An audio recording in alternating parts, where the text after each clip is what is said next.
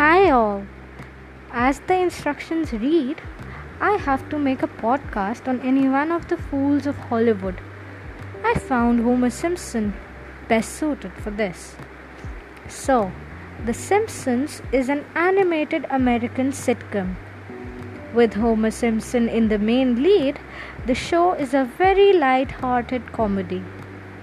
Talking about Homer, he is overweighted and lazy.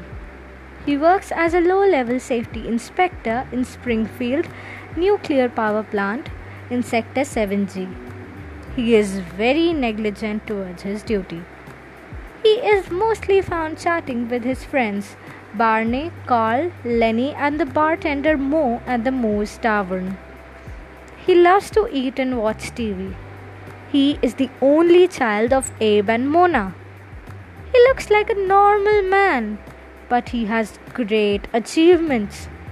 He has won the Grammys, the Pulitzer Prize, and an Academy Award. He has also been to space and has saved Springfield many a time. And that is all I have to say about this funny fool, Homer Simpson.